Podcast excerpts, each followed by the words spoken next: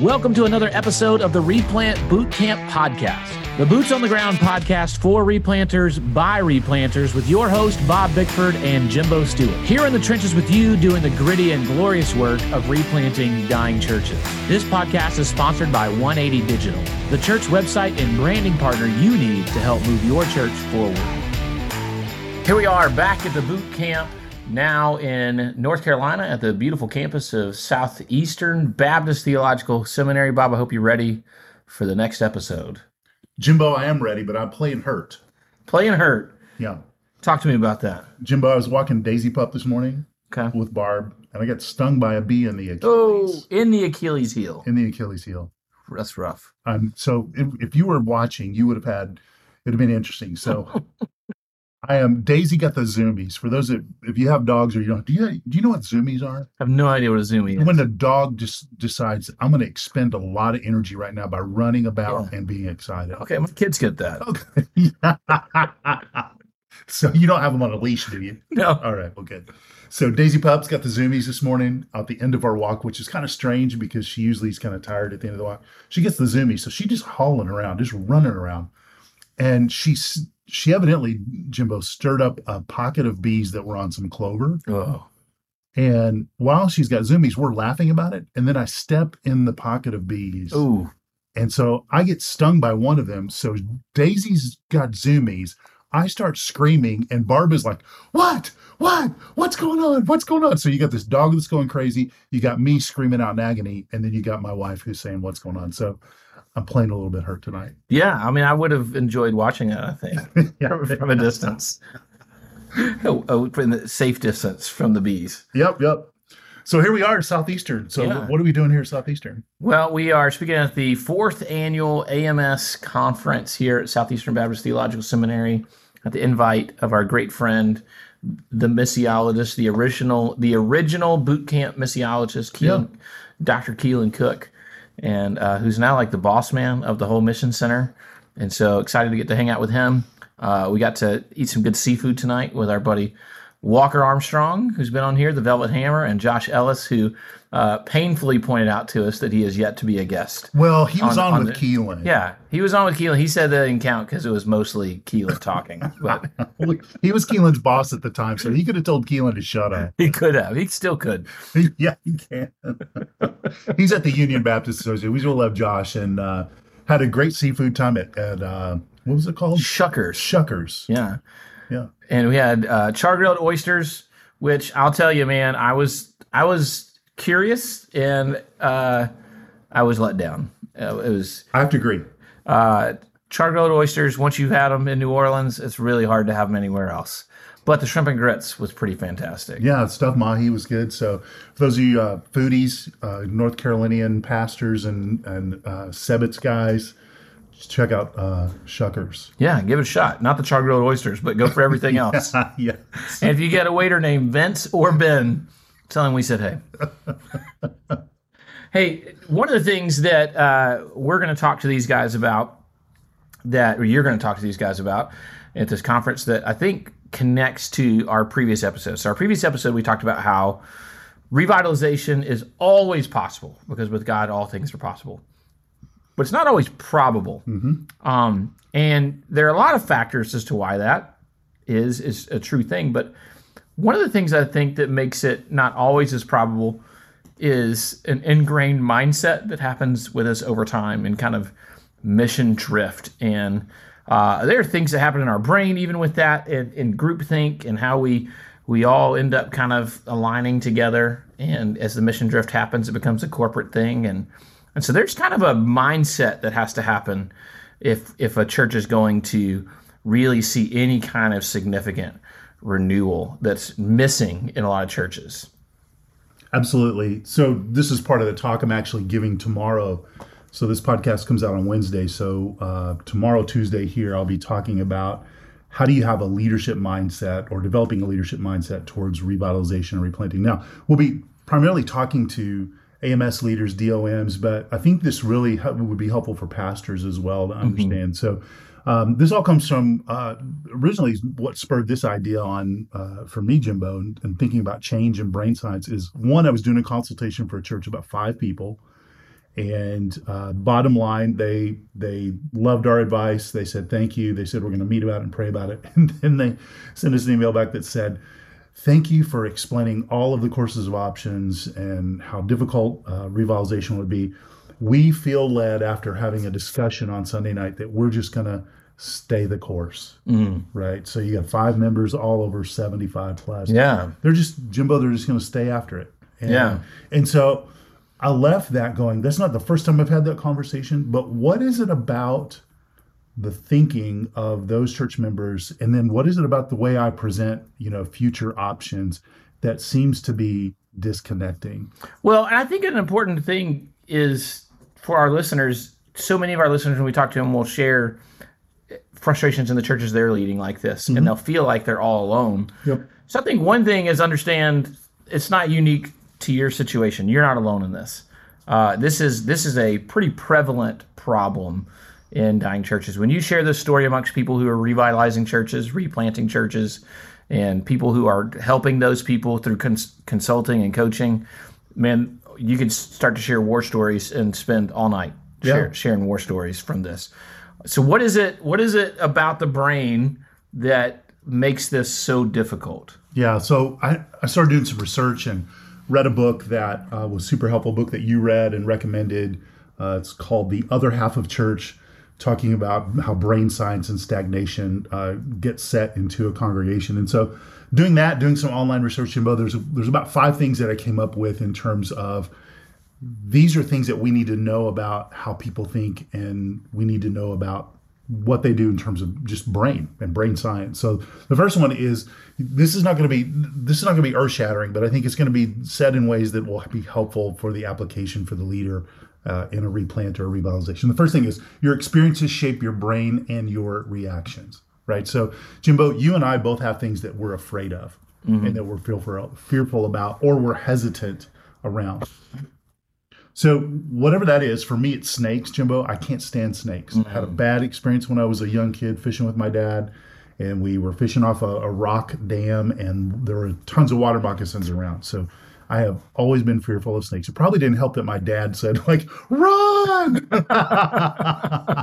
so I'm afraid of snakes, but there's a lot of things that I'm not afraid of, right? And uh, and people in churches are fearful of a lot of things. And so if you're working with senior adults, they're going to have had experiences, maybe previous revitalization or replant pastors, some experiences they had with them, maybe a, a DOM or an AMS leader, maybe a church consultant that have brought some, you know, new ideas and it created a, a sense of fear for them, right? So they're they're afraid.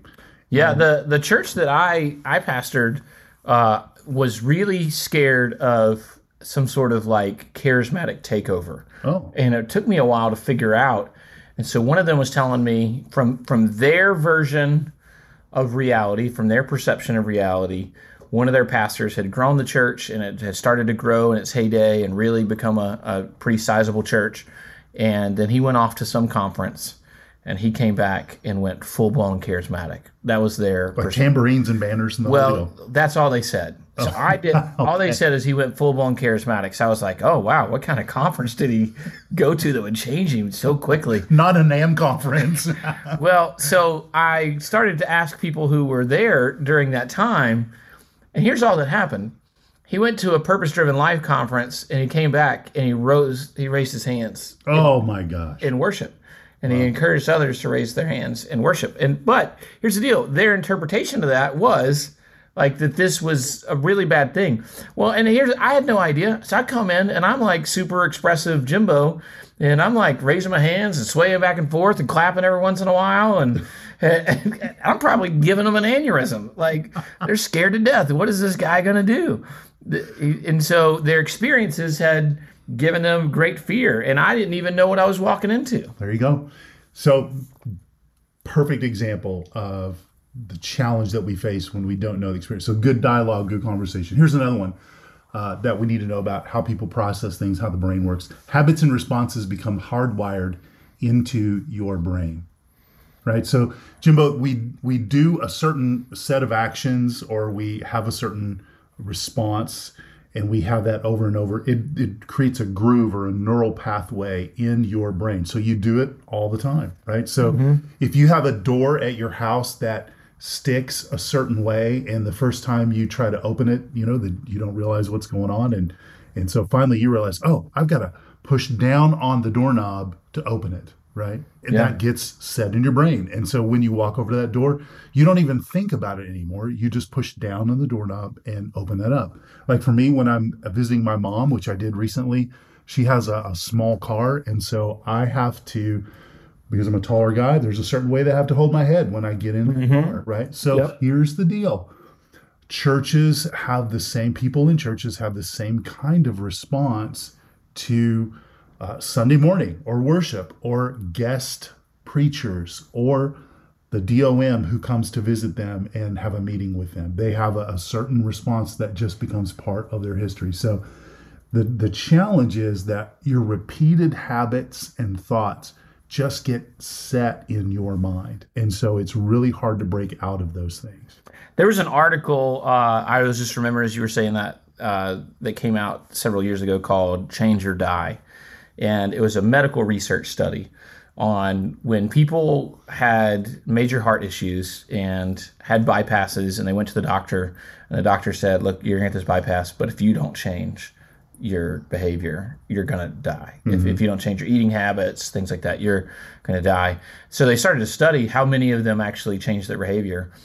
90% did not. Yeah. 90% said had a bypass this has gotten serious I, I hear you clearly. If I don't change my habits, I will die. And they just kept eating the way that they were eating yeah. before. People like them some Long John Silvers. Yes, sir. yes, sir. And and so it just it stays with. I mean, it's really really hard mm-hmm. to to break habits and and rhythms. Here's the next one. Your brain has a natural negativity bias or a protective bias.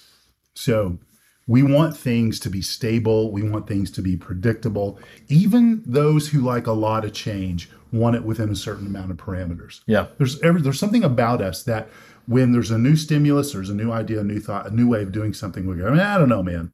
Like, I, I just want things to be the way they are because we crave stability, right? And it represents something for us. And so I, I think one of the things that is very true about a decline church is there it's the same. It's been the same mm-hmm. for years and years and years. And so if a new pastor is listening, a new a new boot camper is trying to bring some change in, he's just got to know that that change, whatever it is, it could be something very positive. It could be viewed as something negative. And then here's the next one. Thinking is contagious. So one of the research articles that I read said that if we are around happy people, we tend to be happy. If we're around depressed people, we tend to be depressed. And it went into health habits like if if you are uh, a person who struggles with eating and you hang around people who struggle with eating, then you're all going to struggle with eating because our thinking is contagious. And I've sat in a in a meeting with uh, folks and in, in this meeting with this church that I, I spoke about when we were asking the simple question of, hey, how would your church, if it had kept up with the times and the community and the changing face of the community, if you were reaching young people today, how would your church look different? Hmm. The majority of those folks could say how they thought the church would look different if they had stayed, you know, uh, missionally active and were reaching young people and kids and families. But when they listed out all of those things, they didn't like them. Yeah. They didn't, that's not the way they wanted the church to be. Yeah. Right. And so that thinking had become contagious within that church body. Yeah. I think it's so difficult, and we don't need to underestimate how hard that is for them. I, I would reference back to we did the episode on the emotional cycle of change. I think that would apply to this mm-hmm. part of the conversation that we're having. Um, and so I, I, would go back and listen to that and think about that. But even something I said a lot of episodes ago is think about little things in your life as they change and how they frustrate you, and think about how that that grows exponentially as you get older. And I was telling you uh, recently, Bob, there's a there's a monthly pastoral cohort I go to in a in a church in our city, and uh, it's a life giving moment for me every month, and I love it And I have this pattern of there's a local coffee shop right across the street from this church. So I usually go about an hour, two hours early, go sit down and read and do some work and just have a little time to myself with a good cup of coffee. And then I walk over to the church. Well, a couple months ago, I go for my cohort meeting and the local coffee shop is closed. Mm. And I was surprised at how much that upset me. Like, that really frustrated me that my coffee shop was like, do they not know the rhythm that I have monthly? I mean, surely my monthly business was enough to keep this place open. And, and they did not care. They disregarded all my needs and they shut down. Absolutely. And it really frustrated me. But I try to hold on to moments like that on purpose and think, okay, I was kind of frustrated with that. But what if every store I love has closed or changed? And every process of how you do anything has changed. And the only thing constant in my life were Sunday mornings. And it was like a refuge for me. Like it was like my safe place, the one place where everything stayed the same. And all of a sudden, some guy's coming in here and telling me, we got to change everything. Yeah, that's that's definitely hard. Absolutely. Absolutely. Jim, Jimbo, was this after you turned 40 or was this before you turned 40? This was before, shortly before 40. Okay. Yeah. All right. Well, it just gets worse when you get older. and I have to turn the radio down while I'm trying to find the directions on the GPS. All I know is my shoulder's been hurting since the day I turned 40. But yes, yes, I hear it. Here's the last one uh, in thinking about what do we need to know about the brain. Uh, we talked about the neural pathways. We talked about ingrained thoughts that just are repetitive uh, and they, they just get stuck in our minds. Here's the here's the truth: remapping a thought pattern is, po- is possible, but it's very difficult and it's time consuming. Mm. Right. So if you've ever tried to change a habit, if you've ever tried to form a good habit, you'll know that that if you have an ingrained habit, like let's just say, you know, um, Jimbo years ago um, when I was very young, I used to enjoy a good nacho plate at the end of the day, right? Okay. Now, um, you know, just get some cheese, some shredded cheese, get some jalapenos on there, get some good tortilla chips, and I would watch, you know, the news and then Seinfeld, and I would enjoy what my kids affectionately termed as the nightly nacho. The nightly nacho. nightly nacho. I loved it. But Jimbo, the nightly nacho started not loving me. Yeah. I started, I, I, crossed that threshold of when the length size of your pants and the waist size, when when they're the same, you're still okay. But when the waist size gets larger than your length in your pants, you might need to reduce the nightly nacho. I don't know. I don't know that my waist size has ever been. I don't know if that just means I'm fat or I have long legs or both, but you're just sturdy, Jimbo. you're sturdy. hey, so here's here's some research. In London, they did a, a, research paper, and they said this, and this this might not encourage our boot camp listeners who are working with uh, churches, but it said this that it takes on average about 66 days of repetition to form a habit, right, which changes a neural pathway.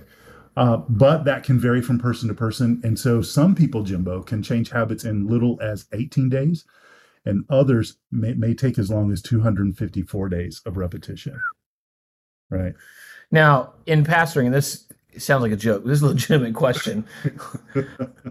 Those 254 days, is that 254 Sundays? or is that 254 consecutive? Because I feel like changing a habit requires some consecutive things. And so, like, I, yeah. I hear that, I think. That's four years worth of Sundays. I mean, and if you think about it, sometimes that's how long it takes for some people. I wonder, I mean, I, I say that, it sounds kind of funny, but legitimately, is that think 250 Sundays. Like, it's going to take you yeah 250 Sundays to get people to change. Well, possibly if you only use the pulpit as the, there you the go. prime motivator. So there you I mean, go. we're talking about table ministry and platform ministry, right? So you've got to have both, right? Yeah. And so this is this is really key. So, um, man, it's just going to take a long time. So I want to say this in, in to, to our boot campers. One, it's going to take a long time. So you should be positive, like feel like okay, like that's good news. It's ta- it takes a long time to change, which is which is good news. But it's also bad news, especially if you're impatient and your pace preferred pace of change is is uh, a lot faster. So how do we make church application of all this brain stuff? Well, let's look at a couple simple things. First is you just need to know that some congregations are fearful. Bad experiences get stuck in the mind. And so they may be feeling frustrated. And I think your illustration about being you know, charismatic, being afraid of charismatic takeover. And Yeah. they just perceived your exuberance in worship as something that could be what they did not want to experience again. Yeah. Another thing is church traditions are hardwired in the congregation's collective conscience and they're not easily disrupted. Mm-hmm. Right. So, tradition, whether that's a Christmas thing or an Easter thing or an outreach thing, um, maybe they have a, a pastor who preaches a uh, a particular way and so or does a, a particular kind of ministry. And so they just think well you're a pastor. You should Yeah. probably do that too. And it may be something that's not in your skill set or something you're not passionate about. And it may be an expectation. That's just there's a hardwired thought. Yeah. so that can be a challenging thing. Another thing is that the congregations are often hyper vigilant regarding potential threats to their existence right? So man every time jimbo again going back to the the one of the fears that i've had lifelong is snakes. Like whenever we're out in the woods whenever it's fall and the leaves are on the ground whenever i'm taking wood out of the the place where i stack it to burn it in my fire pit i'm always hyper vigilant i'm like you know moving close moving careful looking and just being very cautious. Church is the same way. They're they're going to be hyper vigilant to to something that disrupts a preferred status quo which they don't sense necessarily as a status quo but they they see it as something that is stable In their mind, they a lot of them I've seen in their mind are they feel like they're protecting the church. Mhm. They like they're protecting the church from you coming in and changing everything, and then and then leaving. Like they're part of their fear is that you're going to come in, do things just because it's new and and cool in your mind, and there's not